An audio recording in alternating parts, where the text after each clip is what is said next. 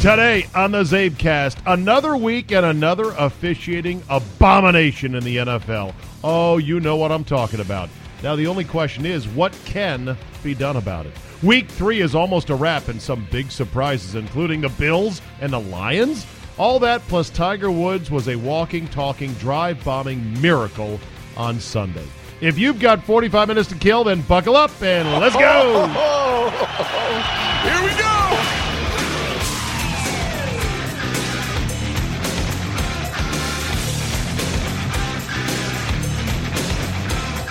Monday, September 24, 2018. Thank you for pressing that little triangle. Well, are you not entertained? Are you not entertained?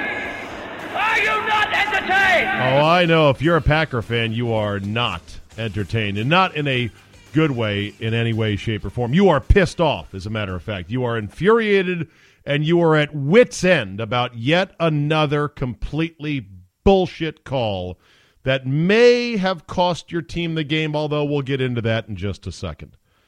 It has reached the level of absolute flabbergasting absurdity in the NFL. Just when you thought hashtag this league could get any more ridiculous, well, here we are. For years and years, I think you and I, and everyone who's watched football for their whole life, has heard the phrase by some grumpy old man, let's put the quarterbacks in skirts out there. Well, we're kind of at that point, aren't we? What can be do about what can be done about this issue? It's like the league is not just doubling down; they're tripling down. They're pushing all their chips in because they know what what are we going to do? I said this a couple weeks ago. I feel both outraged and powerless at the same time. It's a horrible feeling because I really, really, really would love to punish this league somehow. Now, I did return, by the way, a bunch of NFL shop stuff that I had ordered after week one. I said that I had sideline gear fever, and the only antidote, antidote, the only antidote was good old NFLshop.com. When I got the actual pieces out, when I got the uh, you know, the soft goods out, the pullovers, the quarter zips, the whatnots, I noticed not quite as good a quality as I have come to expect. Now, this is because I believe Fanatics, which has taken over kind of the manufacturing and distribution arm of the NFL's vast merchandising business, has a little lesser quality shit than some other makers. But that's a story for a different day. So I did return all that NFL stuff. That's number one. Number two, I actually decided at you know after the four one o'clock games were over, I texted my wife who was coming back from a college fair with my youngest daughter. I said, "Hey, let's go out to dinner." She was a little bit surprised because she knows it's NFL Sunday, and she's like, "You sure?" And I go, "Yeah." I said, "These these afternoon games, I don't give two shits about them because I really didn't. I mean, the battle for L.A., Rams and Chargers. I liked watching that game for the pretty green grass at the Coliseum and the beautiful weather, which we don't have here in D.C., where it's been raining and it's going to rain some more. Bears and, and Cardinals, I didn't give two shits about. And the Dallas Seattle game was like, oh, God, it was like watching paint dry. Not an aesthetically pleasing game. And maybe I did kind of want to stick it to the NFL. I did feel like, even though I'm not wasting a beautiful day, usually these September Sundays, I'm mad at myself because I am flushing down the toilet some of the most beautiful weather we're going to get in the D.C. area all year. Well, that wasn't even the case today. It was just a rainy, gloomy day. But I was kind of pissed off, and I said, you know what? Fuck it. Going to dinner. Going to dinner with the family. Maybe earn some points so I can uh, say, you know, honey, I don't always hunker down in the basement every Sunday for six, seven, eight, nine, ten hours in a row. Remember that time I went to dinner? Ding, count it. It's on the board, right? Let's just begin with the Packer Redskin game. For all my Packer friends listening and Packer subscribers and faithful, you got beat. Okay? Let's first and foremost, you got beat fair and square. We came out, we punched you in the nose. We were better we were better football team on Sunday. Okay? You can admit that. All right? We deserve to win. Now, did you guys help us out a lot? Oh yeah. Did the ref did that call on Clay Matthews help us out a lot? Oh yeah. Was the Adrian Peterson touchdown complete bullshit. Oh, yeah. And should Lance Kendricks be cut today? No, yesterday. No, should he have walked home? Of course. I mean, how do you drop a pass like that? All that said, though, look, we beat you. We were the better team on Sunday. You can admit that. Now, look, Rodgers at better than three quarters capacity, and who knows what capacity he is. I, am calling him three quarters. He he ran around a lot and ran for first. I think he ran for two or three first downs, and you're thinking to yourself, man, I don't know if that's a great idea, but he did it anyway. If Aaron Rodgers is healthy, if you don't commit a zillion penalties, don't drop a bunch of passes, if Rodgers is more accurate, which I think was a you know a byproduct of his not being 100%. If replay works correctly and if the NFL didn't have insane rules, I think it would have been quite a game. Would have been quite a fight. We kind of went into a shell there in the second half, but still, we beat you fair and square. So admit that first and foremost. The defensive tackle pressure that we applied with Daron Payne and John Allen is fucking relentless. That is the most exciting thing as a Redskin fan to watch, and a lot of our young pups in the secondary played really hard. We, of course, had a big miscommunication on the Geronimo Allison touchdown. That was a joke. Don't know if that was, uh, you know, DJ Swearinger's fault, which, by the way, Chris Cooley, who knew, usually knows these things, said on the Redskins radio broadcast it was DJ's fault. It looked kind of like Josh Norman's fault because he was the last line of defense, but whatever. But the big story of the game, obviously, was the play the play, the play, the play that's going to be talked about. It it, it is just exacer, exacerbating, exacerbating. It's exasperating. That's the word I'm looking for. It's fucking stupid, is what it is. It really puts. It makes you rethink as a fan, even if you're not a fan of either team. It makes you rethink everything about this league. It makes you rethink your relationship to this league it makes me think, God, if I didn't do this for a living, if I didn't have a responsibility to serve sports fans, the NFL, still the most popular league in the country by a wide margin, despite all the bullshit.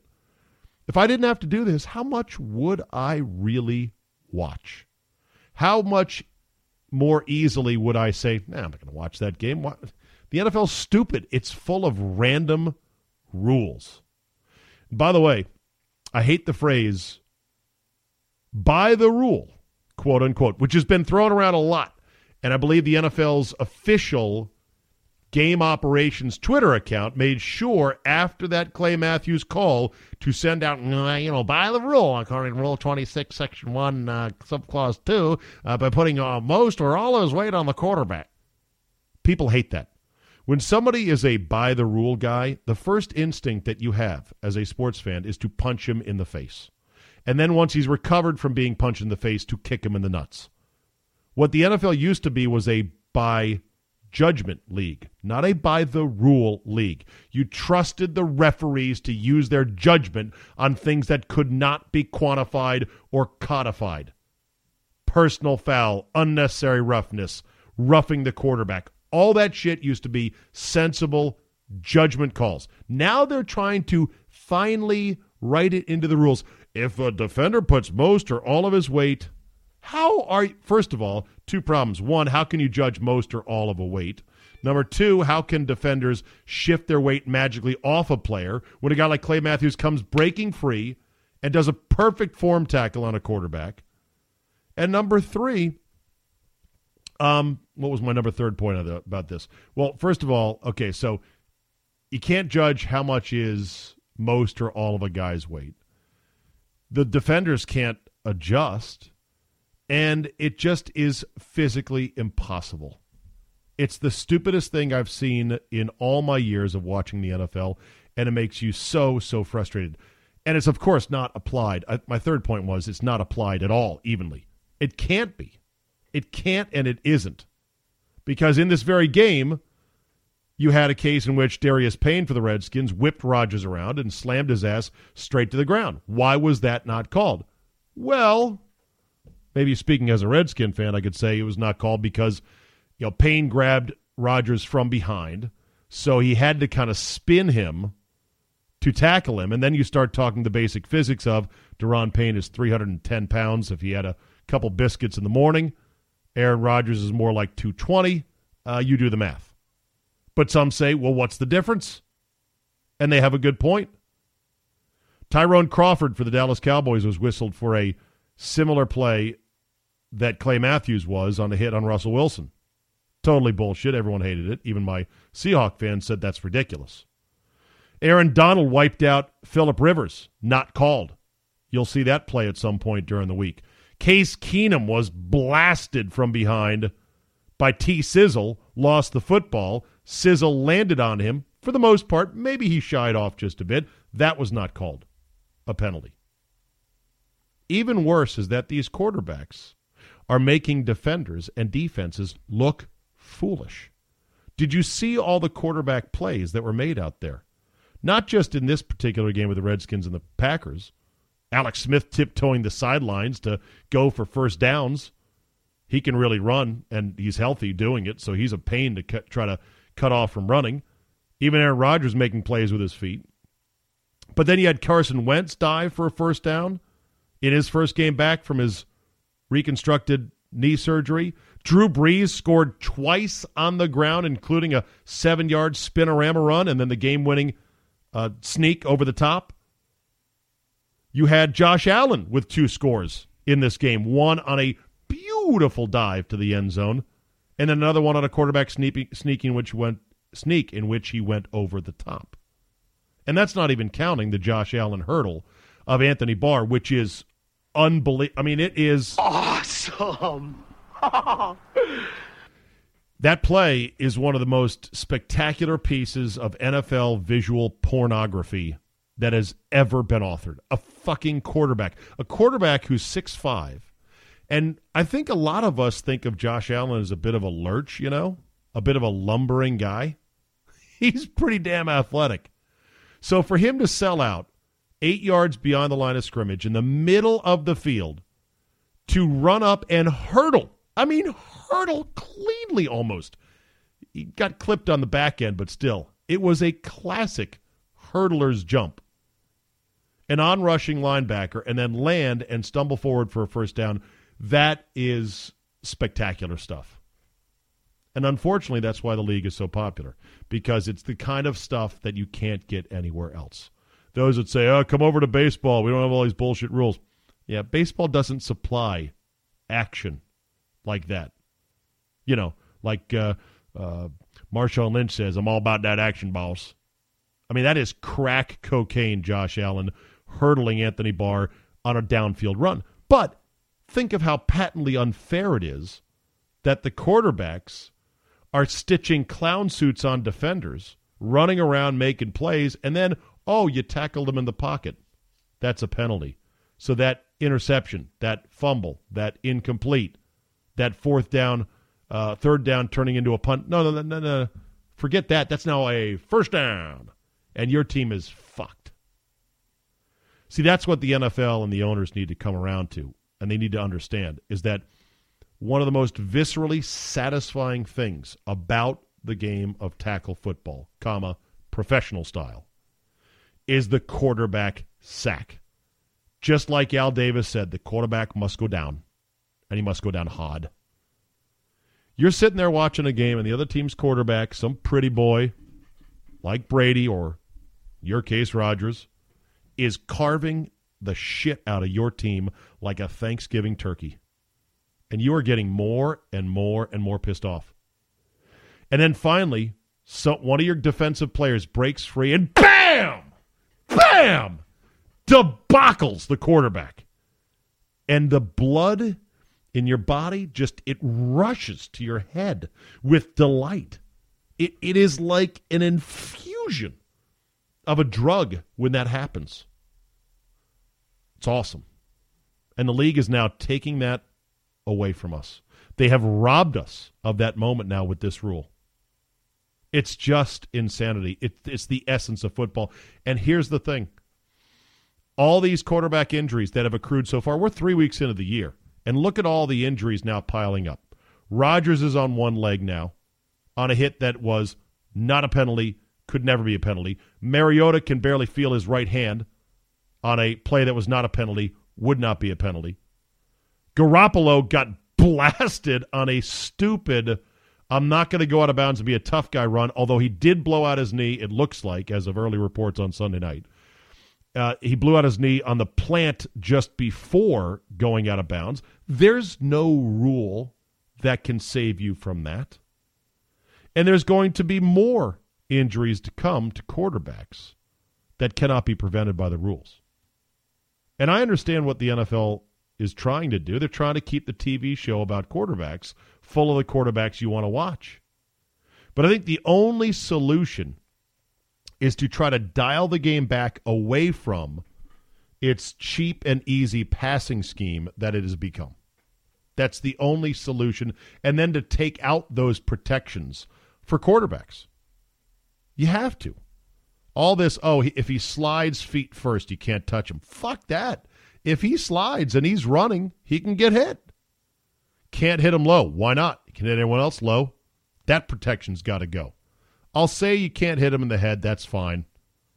But other than that, everything else has got to go. These quarterbacks, if they're going to run around and hurdle guys and dive into the end zone and stitch clown suits on the defense, they've got to think twice about that. And guess what? If one of them gets hurt doing it, hey, you know what? Hope you got a good backup. This league is woeful when it comes to developing backups. There's just not enough decent, qualified guys that know how to run a team as backups. The Niners now, I mean, their season is basically over. They have C.J. Beathard as their backup quarterback. They're back to where they were before they acquired Garoppolo.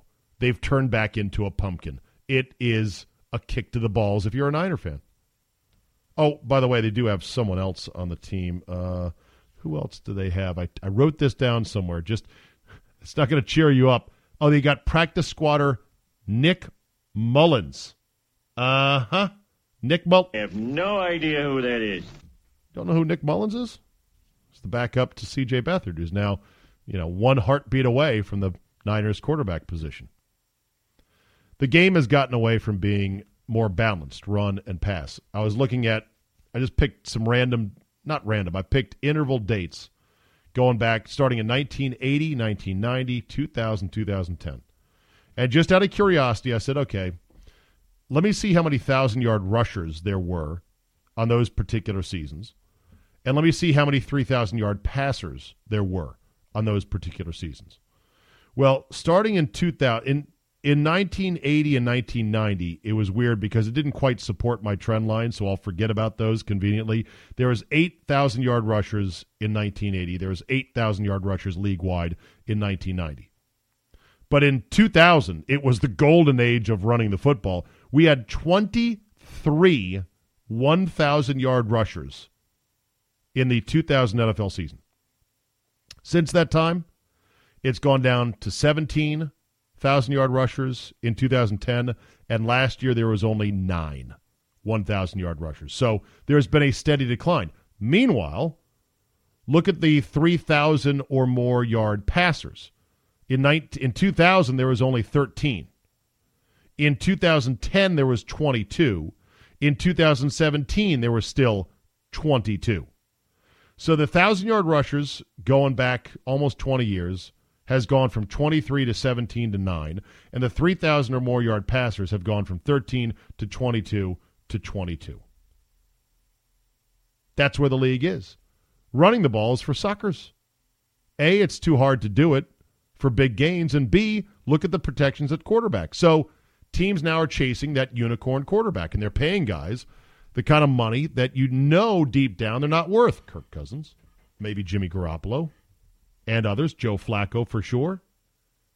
But it's the only, it's like the ticket to ride. You got to have a guy that's half decent. Once upon a time, you could get to the Super Bowl, maybe even win it, with a guy who was not considered to be a franchise quarterback. And he didn't account for a huge chunk of your salary cap. I'm talking about guys like Brad Johnson, who won it for Tampa. Jake Delhomme, who lost close game to Tom Brady and the Patriots. Jake uh, Rich Gannon, was not considered a franchise guy. Matt Hasselbeck for the Seahawks, he was their starter, but it wasn't like they said, well, we got Matt Hasselbeck. We're good. We're going to kick everyone's ass. You had a Dilfer versus Collins Super Bowl one year, 2000. Yes, Trent Dilfer, with basically only a defense behind him, rode his way to the Super Bowl with the Baltimore Ravens. Kerry Collins was the loser that game for the Giants. Going further back, you could get, you know, the Redskins switched to Doug Williams mid mid-season. Mid-season the Redskins did. This used to be the NFL. Quarterbacks were not nearly as important, and they didn't cost as much money as they do now. Of course, we're talking if you go back to the Doug Williams era, then you're talking no salary cap, so it's harder to compare. I don't know what the league wants to do. I, I know they want scoring. I know they love fantasy. I know they love passing. I know they want their star players upright but they are fighting a losing battle, and they're now making it even worse with these penalties that are turning off people left and right because the injuries to the quarterbacks, the stars of their TV show about quarterbacks, are going to keep happening anyway on plays that you cannot whistle, you would not whistle, and there's no way to protect them. As far as what Clay Matthews is going to do, I don't know. One last thought on that play. You know, McCarthy got all pissed off, and rightfully so he starts charging like a buffalo down the sideline against that poor old frumpy looking side judge or whoever it was.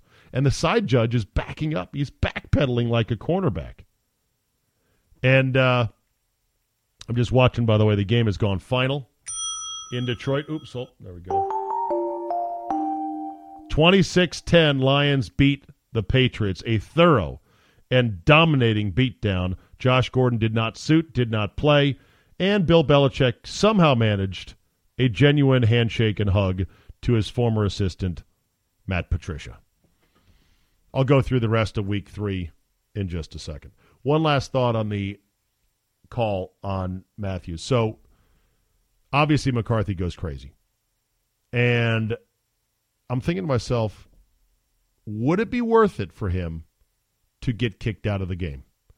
To literally stomp out to the middle of the field, start throwing his headset, throwing his jacket, throwing his clipboard, having a complete and utter meltdown to say, I am going to go crazy. I know I'm going to get kicked out of the game. I know I'm going to get fined.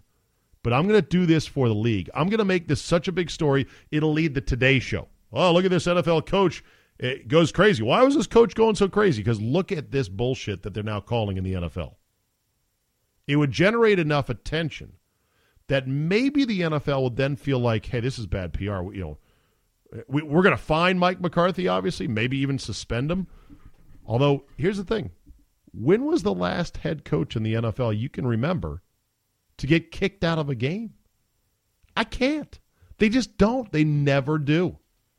I think in part because it's not part of the game like baseball is. And of course, there's so many games in baseball, and there's not as many decisions to be made during the game that the manager is not necessarily that important. Basketball, they get kicked out on a semi regular basis from time to time. But football, I can't remember it. But would it have been worth it for McCarthy to take the fine, to maybe look stupid, you know, at the moment by flipping out? But maybe to say, I, have got to take one for the league. This is unsustainable. This is crazy. Of course, if he had stomped out, I, I don't know how he the restraint it takes for coaches not to literally punch a referee is it's admirable because I can understand how you would want to absolutely punch good old Craig Wrolstad in the face.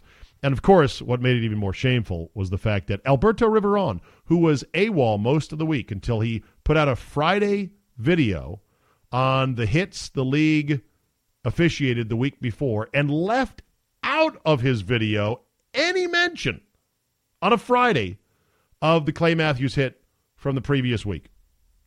Alberto Riveron called the Fox broadcast booth to tell uh, Catalon and Burkhardt, oh, by the way, that was a that was a good call because uh, by the rule, fuck you, Alberto Riveron, league stooge.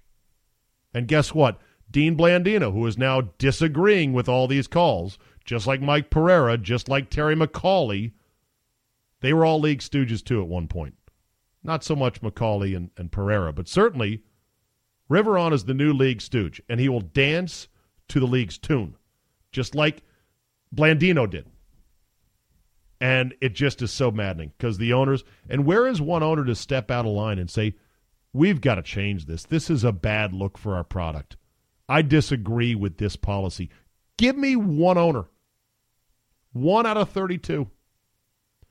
In the NBA, at least Mark Cuban, for, you know, for all of his faults, remind me later in the week to go off on where's Michelle Beadle about the Mark Cuban thing, since she was pretty much implying the NFL and football in general, college pro, is evil. I'm going to go back to the NBA, the good league, the good league that does everything right. Where where is Beadle on Mark Cuban? To say this is an outrage, he should be stripped of his team. I can't believe you let this culture go on for so long. Where's Michelle Beadle on the Celtics player who is facing aggravated felony charges of domestic violence? Eh, whatever. Later in the week.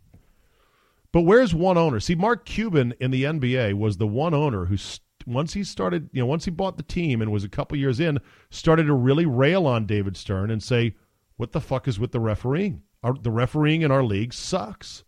And he started charting numbers and he started charting crews and he started uncovering certain things with data, like, "Hey, Steve Javie calls more offensive fouls than any other ref in the league. What the hell?" And of course, he got fined a lot for it and he got you know considered he got called a clown a lot for it, but guess what he did? He actually instituted changes. The league eventually had to react to him. They did start to track these numbers, and they did tidy up or at least make more consistent their officiating. It was because Mark Cuban stepped out and said, I'll take the fine. This is bullshit. Where's the NFL's Mark Cuban? Where's the one owner to go, hey, this is bad for our product. We have got to fix this now we are going to lose a generation of fans. Not overnight. You're not going to see it overnight. It's not going to be TV ratings down 40%. There's too many other good things going on. And if it doesn't happen, if the travesty doesn't happen to your team, you go, oh, that kind of sucks. But it didn't happen my team. We won. Woot, woot. I'm happy. But it's going to hurt the NFL, and it's going to hurt them bad if they don't figure out a way to go, you know what? We, we can't try to, by the rule, everything around the league. All right, let's blitz through the NFL game by game. I'll give you some notes and nuggets and do it as efficiently, not quickly, efficiently as I can. All right, let's touch up on the Redskins win over the Packers. 31 17, your final straight up upset win. Packers were favored by three. Skins go to 2 and 1. We go into a bye week, and the Buffalo Bills await the Packers next week as they are 1 1 and 1. Like I said, relentless heat on Rodgers uh, which caused a lot of offensive holding penalties, a lot of defensive back holding penalties. Packers secondary is a disorganized mess, but you Packer fans know that already. And losing Bulaga really hurt. Losing Wilkerson really hurt for the Packers. McCarthy's clock management at the end of the first half was a joke. and when the announcers are like, hey, why aren't you calling timeouts here? That's when you know that you are really, really not good at clock management. And I disagree with him not going for it on fourth and four, fourth and five around midfield, just shy of midfield late in the game. People say, yeah, but they punted and they got the stop, got the ball back. Yeah, but if they had made the stop in three and out at the 46, the minus 46, you're still, Redskins still out of field goal range and they still would punt. So I would have gone for it there, but, you know, Mike McCarthy is a uh, very good head coach, very successful head coach. Just ask him. Adrian Peterson, holy shit. I mean, the burst and the jump and the gallop. 120 yards, two touchdowns. I don't know. I might have to be eating that pumpkin after all. He's had two great games, one bad game. We'll see what's next. The Giants, of course, can't fall to 0 3 like I wish they would. They beat the Texans 27 to 22 as a six point dog on the road. Looky, looky. Eli Manning was not terrible. 297 yards, two touchdowns. Saquon Barkley had a touchdown. Uh, Beckham, nine catches for a buck nine. Deshaun Watson, 385 yards, two touchdowns, but a pick in the second half, and they turn it over as well in a fumble. The Giants benched Ereck Flowers before the game.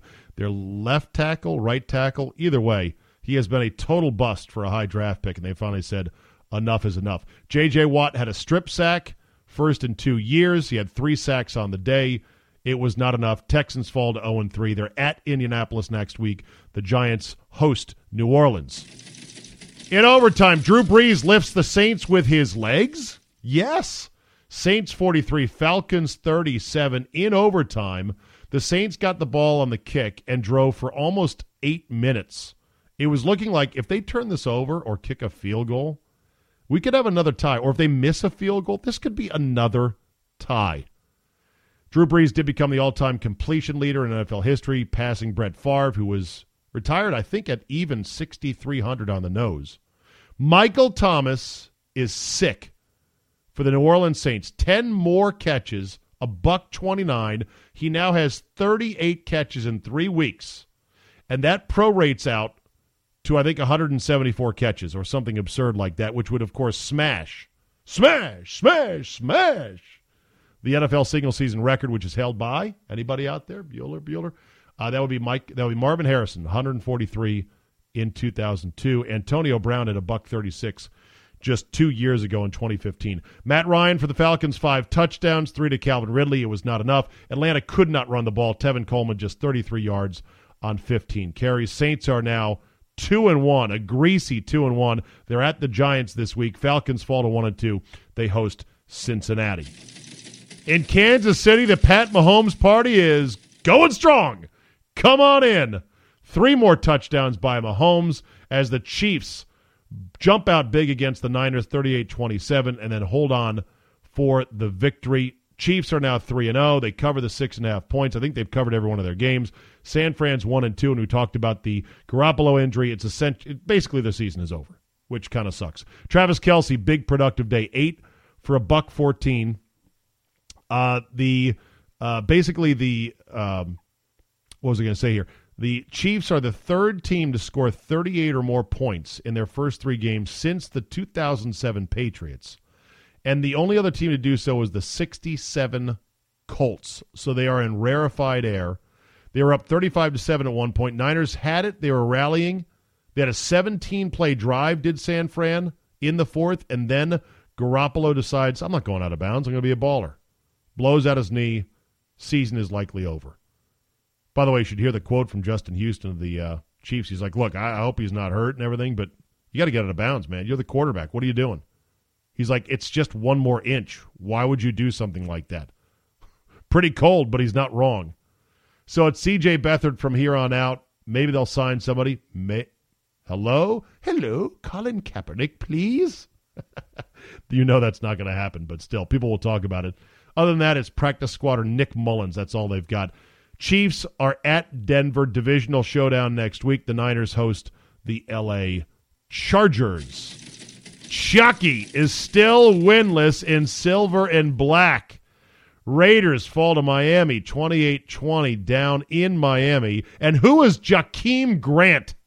This kid is a dynamo. Five foot seven, wearing number 19 from Texas Tech, third year guy scored two touchdowns, including what looked like an innocent little flip that he turned into a 74 yard catch and run. Plus, Albert Wilson threw him a touchdown on a trick play. Miami was outpossessed in this game by 17 minutes. They had a ton of penalties as well. Ryan Tannehill just had two short shovel passes for touchdowns, but the Raiders have now blown second half leads in all three games so far this year. The 0 3 Raiders host Cleveland. The 3 0 Dolphins are at New England in Minnesota. The Buffalo Bills with a stunner of the day, 16 and a half point dogs. They ripped the Minnesota Vikings 27 to 6. It's the biggest NFL upset by a big dog in decades. I forgot what the actual day was, but it's the last 16 point underdog to win since 1995. And that would be December 3rd. It was my Redskins over Dallas. That was the one win that year I think my Redskins had, or was it vice versa? Whatever. 1995, last time a 16 point dog won outright, and the Bills demolished the Vikings. Uh, someone said jokingly, hey, maybe Vontae Davis should just come back next week or, or show up in the locker room on, on Monday like nothing happened. Like Costanza. Well, what? Quit? no, retire. I meant retire for a week. Yeah, we're winning. Josh Allen was an absolute dynamo, running, throwing, you name it. Uh, Kirk Cousins had a bad day. Yes, he did. Oh, yes, he did. Had three strip sack fumbles, of which I don't know how many are his fault, but you can't fumble, period. Got to feel the pressure, know the pressure, get rid of the ball, or hold on to it. Not good. Bills had been outscored 75 to 9. their first six quarters of the year. Since then, the next six quarters, they've outscored their opponents 41 to 9 themselves. Also, Josh Allen was sacked three times. He fumbled all three times, but guess what? The Bills recovered all three times. I think sometimes recovered fumbles get lost in the wash from those of us who talk about football and amongst fans because, well, they don't appear in the box. I mean, they, they're in the box score, but you don't really notice them. Fumbles are fumbles, and fumbles are random. There, there is nothing about recovering fumbles that is not completely and totally random. Also, the Vikings set a record for the fewest rushes in the game with six, partly because Dalvin Cook was out, another part because, well, they were getting their asses kicked. The dumbest part of the game, and this is one of the dumb things from the week, I have a list of dumbass plays by NFL players and by coaches. I see the game at the end, there's like 16 seconds left. Kirk Cousins is still in the game, down 27 to 6, rushing to the line of scrimmage to try to want, run one more play. Dumbest shit ever. This is what coaches do. They think in macho terms, they think in superstitious terms and cliched terms. I'm a tough coach. I'm going to keep Cousins in there till the very end. Well, okay. You better hope he doesn't blow a knee out like Garoppolo. Then you'd be like, oh, why do we have him in there? Pretty stupid. Bills improved to one and two. They're at Green Bay next Sunday. The Vikings have a quick turnaround Thursday night. Get on a plane uh, at the L.A. Rams at one, one, and one. In Philly, Carson Wentz got the homecoming he deserved and the welcome back he deserved, and he also got the win, but not by a whole lot. 20 to 16 your final. Eagles win, but they do not cover. Wentz 25 of 37, one touchdown pass, one interception, 255 yards. He was sacked 5 times. He ran around pretty good. Looked like he felt pretty comfortable on that knee. Andrew Luck, meanwhile, threw it 40 times for just a buck 64. Not very efficient. Did have one TD passing. Colts could not run at all. In fact, Luck was their leading rusher with 33 carries. The Eagles got good running from Smallwood and Clement. With Ajayi out, they combined for 112 yards between them and a touchdown. Colts did have a first and 10 at the 11 late in that game with four cracks in the end zone to take the lead. They couldn't do it. They ended up getting the ball back one last time, had one last Hail Mary into the end zone, and couldn't convert that one as well. The Colts fall to one and two. They're home against Houston. The Eagles are two and one now. They're at Tennessee. In Carolina, Cam Newton put the cape on and said, "Ride me, boys." The Panthers beat the Bengals 31 to 21 behind four Cam Newton touchdowns, two of them running, two of them passing. And how about the day for Christian McCaffrey, the Stanford product, 184 yards rushing. That is a new career best and 14 catches the week before. He is quietly proving out to be a very good first round pick. Panthers totally had uh, 230 yards rushing as a team. Uh, Cam had quite a bit of those. Andy Dalton, four picks on the day, two of them by rookie Donte Jackson for the Panthers. Giovani Bernard, only 61 yards. Oh, and AJ Green left. AJ Green left the game in the third quarter with a groin injury. He got upended going up for a, a, a pass and pretty much landed on his coccyx bone. But they say it's a g- g- g- groin injury. The hit in slow motion looked spectacular. Bengals now two and one. They're at Atlanta next week. The Panthers have a bye week as well. They go into that two and one. In Jacksonville, classic letdown spot for the Jaguars. I told you, and they certainly did let down not only not covering the spread, which I think went off at about seven or eight once the line finally got posted, but they lost outright, nine to six to the Tennessee Titans. Classic Titans Jaguars game, nine to six, all I think it was all field goals. Uh, Titans got three scoring drives from Marcus Mariota, who came to the rescue after Blaine Gabbert left the game with a concussion. That's another one, by the way. Oh, you, well, you know, Tyrod Taylor concussion. Was there a flag for a dangerous hit? No. And I don't think Gabbert was hit with an illegal hit either. Concussions and injuries happen. The NFL has got to understand this. Mariota, 12 for 18 only, 100 yards passing, but he ran for 51, and they played mistake free football. Tennessee might be the grittiest, most disciplined team in the league because they are winning ugly right now. If they can get Mariota back healthy again, look out. They're two and one. Tennessee hosts Philadelphia. The Jaguars are two and one. They host the Jets. Uh, Jaguars missed Fournette in this game. He was out with an injury. They also were without their left tackle and right guard. Uh, they only had 12 first downs. Doug Marrone had a fake punt blow up in his face. Not a good effort by the Jacksonville Jaguars. In Baltimore, Joe Flacco may not be elite, but my golly, he was good enough on Sunday. The Ravens beat the Broncos 27 to 14, covering the five point spread. That was, I do believe, my lock of the week. So put it down, lock and load. Von Miller was kept in check, just two tackles, no sacks in this game.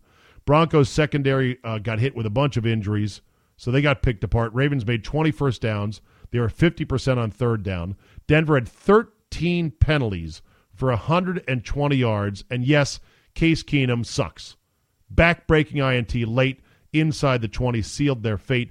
Denver also blocked a touchdown, blocked a punt that led to a touchdown early to keep them in this game. Another one of the stupid plays of the game was uh, Matthew Judon, linebacker for the Ravens, number 99, blocking the back on Keenum, just pushed him right in the numbers when he was not going to make a play on that pick. What would have been an 85 yard pick six by Patrick Onwuasor. Think I said that right. It's like you watch that play and go, bro, what are you doing? The quarterback's not going to make a play. Just run towards him with your arms at your side. He's like, eh, I'm going to push him right in the back. Flag negates the penalty. So frustrating, I'm sure. And I'm sure Onwuasor will have a word with him in the locker room. Broncos are 2 and 1 now. They host Kansas City. Ravens 2 and 1. They are at Pittsburgh. Battle for LA belongs to get ready, the better team, the Rams. Uh, they win and they cover as uh, seven point favorites, 35 23, your final score. Game that was maybe not as close as that score would indicate. Uh, the Rams raced out to a big lead and held on. Uh, Chargers, let's see, Goff 354 yards for the Rams. Gurley 105 on the ground. Goff with a really good game, 29 of 36. Rams did block a punt for a touchdown in rolling up 521 yards, but some injury concerns. Rams did lose Marcus Peters and Aqib Talib to injury. Not sure how bad they are. We'll know more on Monday. Rams didn't punt until seven minutes left. Another dumbass play this week. So you had Derwin James for the Chargers get a pick in the end zone of Goff, and he tries to run it out. He gets all the way to the one yard line. Then the Chargers had to punt from the back of their end zone, had the punt blocked, and it was a touchdown. Dummy. Come on, Derwin James. You're not going 99 yards. You're not going 105 yards for a touchdown. I know every DB thinks that. Just take a knee and take it at the 25 yard line. Uh, Chargers are one and two now. They host San Francisco. Rams are three and zero, and they are home against Minnesota on Thursday night. In Arizona, just like it was before, the Bears are who they thought we were, and we let them off the hook. The Arizona Cardinals lose to Chicago 16 to 14, and the Sam Bradford era is essentially over. God, does he suck at this point. Uh, Khalil Mack had another strip sack or a strip fumble that helped turn the game around. Bradford had two picks in the second half and that fumble. Then Steve Wilks said, That's it. I can't look at this asshole anymore. I'm putting Josh Rosen in there. Josh Rosen did some things, but then got picked, had one more chance, and got picked on fourth and five to end the game, and that was that. Bears forced four turnovers on four straight second half possessions, and that was the story of the game. Bears win. They don't cover. They go to two and one. They host Tampa Bay, and Jon Gruden looks even more stupid every single week. And the Cardinals are now 0 3. They host Seattle, as I guess the Josh Rosen era begins, although in predictable fashion, you had Steve Wilks saying, Well, I don't know who's going to start next week. We'll look at the tape. We'll look at the tape. They never want to go, Of course, we're not going back to Bradford. He sucks. No chance. And in Seattle, Earl Thomas should miss more practice. How about that? Drama on Fridays, he basically says, Nah, I don't feel like practicing. You know, the team that I wanted you guys to trade me to is coming to town and I'm pissed off about it. I want a new extension. I want new money. I'm playing out the last year of my deal. And so I'm just not going to practice. Well, had two picks, including a beauty off his shoestrings as the Seahawks beat the Cowboys 24 to 13, winning and covering the one and a half point spread. Russell Wilson threw two touchdown passes in this one. Chris Carson got his touches for Seattle after Pete Carroll said, well, he was winded from two special teams plays last week. Carson went over 100 yards. Doug Baldwin yelled at the one of the assistant personnel guys on the sideline. That was showed shown on TV by Fox, and it was it was pretty good video. And you're like, wow, what the fuck is wrong with him? Who is he yelling at? Why is he yelling at him? What's going on? And the supposed A team of Buck and Aikman sit there and they, they talk about it, and they don't mention who it was that he was yelling at. And I can't remember who it was he was yelling at. He was an assistant personnel guy. I did retweet it on my timeline. Go to Twitter, you can dig out the name. But yeah. And of course, afterwards, he and Baldwin dat knuckles like, okay, man. But Baldwin was hurt. So what the fuck was he yelling at the personnel guy for? And do you really need to do that on the sideline? Eh, whatever. Dak Prescott sacked five times, had only 58 net yards passing entering the fourth quarter. Zeke fumbled late as well on a big run. Oh, there is misery in Dallas. Dallas is turning to look Dallas is turning out exactly like everyone must have thought. Like, you know what? They are not going to score points this year. No, they're not. They've got no wide receivers that threaten anybody, and Dak Prescott is not as good as we thought after his rookie season. Oh, and I hear Sean Lee got hurt again. Uh, more on that, I'm sure, tomorrow. Dagger. And then lastly, I just mentioned it. The Lions beat the Patriots at home. What do we say about this game? The Patriots were 38 and 13 historically after a loss. ATS. They were beating the spread in that 38 and 13 run by a margin of eight points per game. And didn't Mr. X say in the Friday Football Five Ways Premium podcast, that's why I'm not touching the Patriots because 80% of the money is on New England? well, he was right on that one. Of course, Mr. X also had Virginia Tech over Old Dominion. Oops, not so good. Uh, Lions beat the Patriots 26 to 10. And it's going to be tempting now with the Patriots at 1 and 2. It's going to be tempting to go, oh, here it is. Brady was just 14 of 26 for a buck 33. It's going to be tempting. Uh, Sony Michel only 14 carries, 50 yards. It's going to be tempting to say, this is it. Buckle in. Get your popcorn ready. This is the beginning of the end for the Patriots dynasty. Every time they win or they lose two in a row, which doesn't happen very often, it's get your popcorn ready, right? I'm going to wait just a bit because you know there's nothing worse than getting ready, all geared up for the Patriots' uh, demise, and then see them turn it around and figure things out. So yeah. So there's week three for you, and we've got one more game tonight, which would be Steelers at Buccaneers.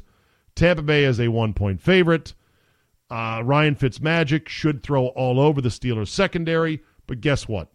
Taking the home team that's 2 and 0 uh, against a team that's been struggling, that is uh, winless so far, they've got to tie the Steelers do, with an obvious matchup issue, as in hot quarterback, hot receivers against bad secondary.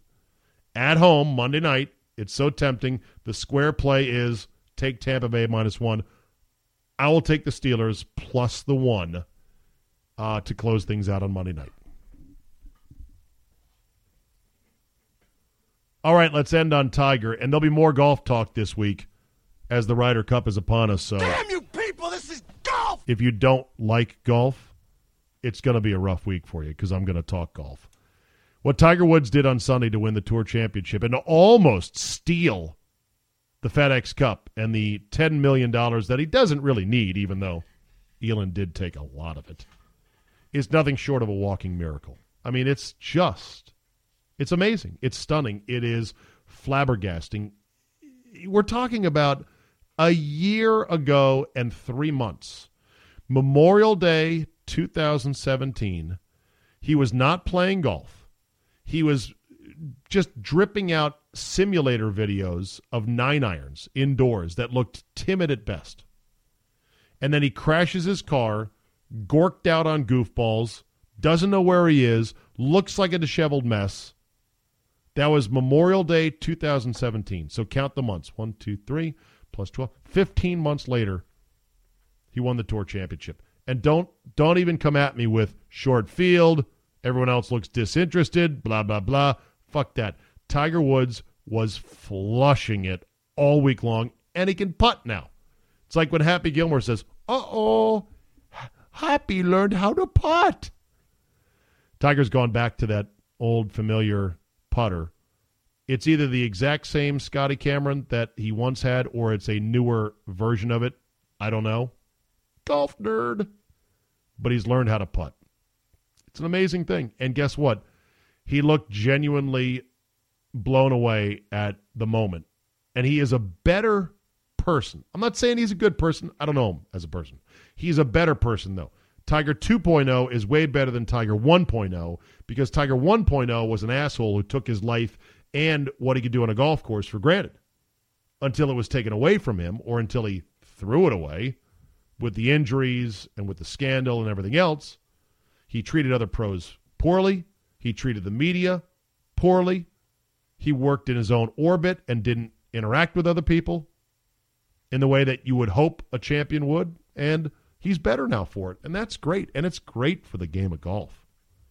I'm a big tent guy with the game of golf. A lot of people watch that, don't watch any golf. They, they only watch Tiger. And that's fine. Come on into the tent, watch Tiger. While you're here, pick up a club and just waggle it around. Say, God, you know what? I might want to try that sport. It's not a sport. You know, all the cliches about golf are totally wrong. It's the game of a lifetime. It's not for dorks.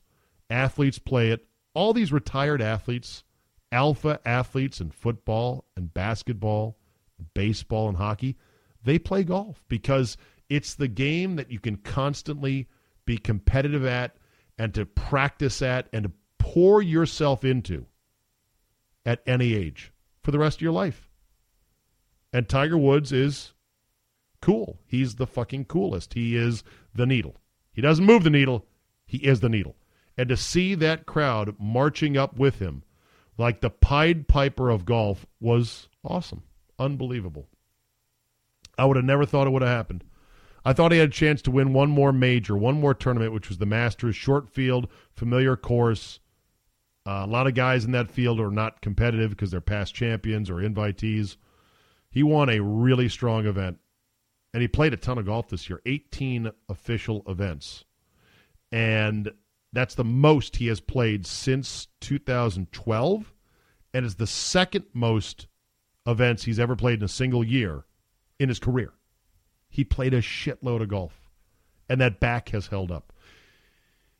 Which brings me to the last little thing about Tiger. Just the last little thing. I have to keep 5%, 3%, 2%. I got to keep something in reserve to say, be careful. Anything that looks too good to be true, anything that looks too impossible, anything that makes you go, wow, how's that? Who's ever done that? What? You have to reserve some judgment for. Maybe it's not as real as you think. Yeah, yeah, I know. I'm not accusing him of taking PEDs. I'm not accusing him of being on HGH. It's quite possible that he had a great back surgeon who did a great job, nailed it just right, learned how to revamp his swing. He's been getting nine hours of sleep a night, eating skinless chicken, doing lots of yoga, stretching, all that good stuff. It's quite possible. But it's also possible that someday, one day, we find out, oh, wow. Wow. But even if we were to find out 10 months, 10 years, whatever, down the road that maybe he was on something that helped him come back like this, there's going to be a discussion that has to be had of, well, so what? So what? Because he still had to put in the time to work on his swing, to put in the reps, to get back to where he once was. And those time and reps and buckets and buckets and buckets of balls, that can't you can't take away from that no matter what. What if it was found out somewhere a long time down the road? Yeah, he was on uh, some new hydroxyglobulin. That was a combination of HGH and steroids, and it really helped firm up the back. And boy, oh boy, now who knows what other athlete's going to use that in similar injuries? There'll be a conversation to be had, an argument perhaps about, well, should that then be illegal?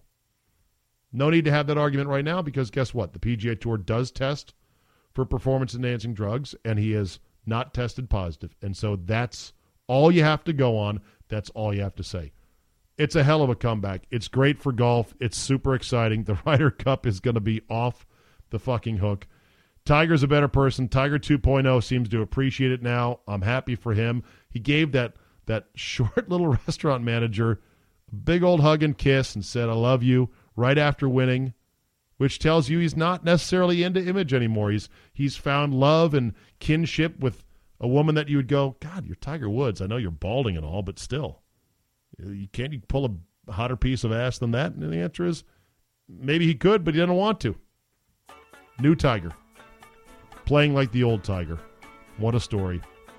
Hashtag sports, right? That's why we watch. All right, I've I've yammered on long enough. My God, did we have a guest today? Oh no, we didn't. It was just me. But I had a lot to talk about, and I didn't even get to college football today. We'll mop some of that up tomorrow. Thank you for listening. Download, subscribe, comment, and like, and tell three friends. Premium Czabe can be had at czabe.com slash premium with another Football Five Ways coming up on Friday. Now get on out of here. Have a great Monday, and we will see you next time.